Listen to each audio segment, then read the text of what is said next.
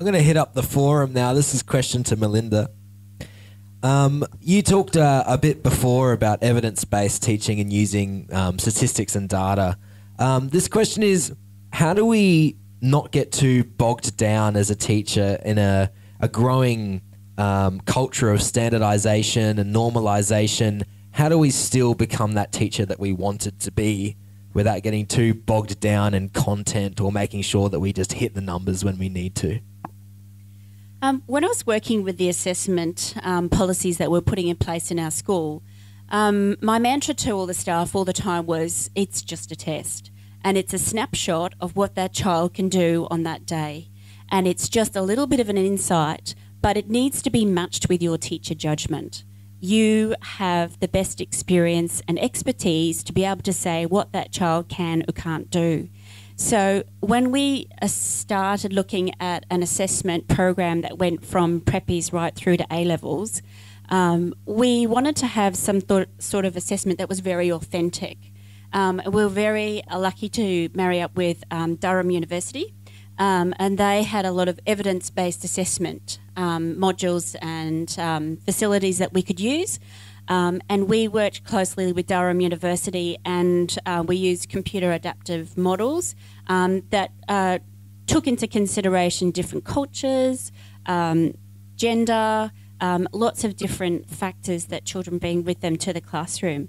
But as we were assessing, we were always mindful of the fact that this was just a test. Um, and so when we looked at the results, we were very careful about that. Um, and we did a lot of collaborating around the results. We worked within one to one with teachers. I worked um, in year level cohorts and I worked um, with whole school um, communities talking about results on a one to one level, um, in a year group level, and also what, what's happening across the whole school. And then we would look back at what we wanted to achieve as a school um, and what's our ethos and we would try and match what we were doing with the school ethos. So that was always very much the core of what we're doing. Even though we were using these assessment tools, we were only using it as a tool.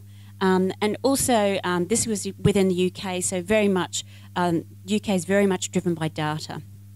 So we had regulations to fulfill, we would be inspected, we had to show that the children were progressing. But we matched it to the school's ethos, the vision that we had within the school, and we work very closely with the leaders of the school. What do we want to achieve? What do we want these children to learn? How do we want them to be? What's their well-being? And then we work from there. So, Louis, with Maridati, um, what role does assessment play in your school? Because I know um, with the growing culture of standardization and assessments and testing going to younger and younger kids, I'm assuming as a leader of your school, it'd be quite hard to resist those pressures. So, what what do you believe about the assessment culture and what role does assessment play in Maridati? If you want to grab that microphone as well, please. I've got quite a loud mouth. Um, look, it's, it's complex, and I guess, and again, I, I don't know anything about what happens in these spaces, but when I hear that, I hear a lot of rhetoric. I hear a lot of talk.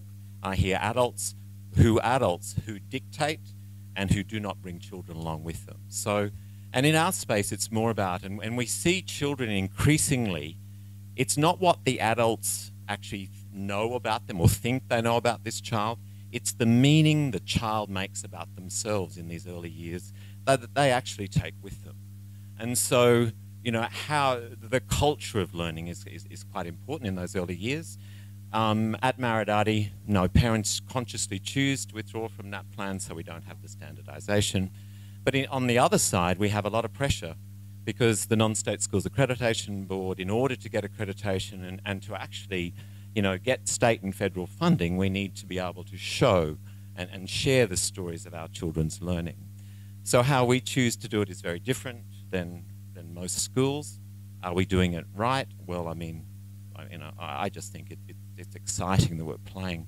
So we end up with really quite detailed documents produced by children, themselves who participate in, in, in, sharing what they do well, what they don't do so well.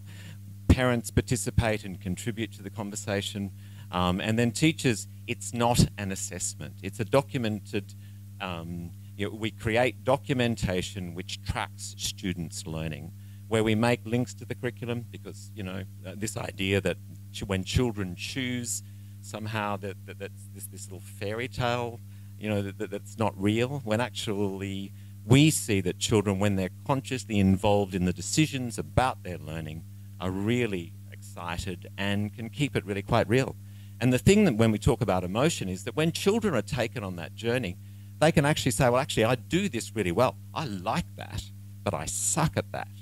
But meaning, most children, if you can't do something in the current climate of schools, often take it to mean there's something wrong with them. And so uh, the process for us is taking children along, walking with parents, but at the same time, ending up with, with a document which clearly tracks and, and talks about what this child looks like at a learner, if that helps. Yeah.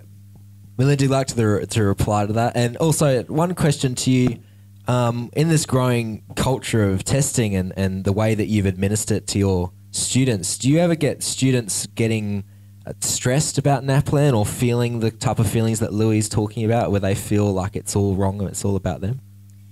Um, I don't feel I have enough qualifications to um, comment on NAPLAN because I haven't had any direct experience with it recently in my career. Um, but, however, just to give you a bit more of a fuller picture, when we were using that assessment data before, we would match it with really innovative um, assessment. Um, uh, methods. So, for example, very similar to what was just described, we the children created their own portfolios of their own work. They were in charge of it. They would comment on it. They would give their own feedback. So it was a lot of student agency involved in that process. So when I was describing before the assessment we used, that was just a very small part of a whole picture of what we did with those children. Um, and a lot of what we did is we asked the children, um, they they inputted basically into their portfolios. They chose their work, they commented. We gave them tools on how to evaluate um, and how to set goals for themselves. Then I'm talking really young children as well, and they rose to the challenge. And a lot of them would drive their own. They would give really honest and raw feedback on their learning that, as a teacher, you would never give, um, and they that would then um, move them forward in their learning journey.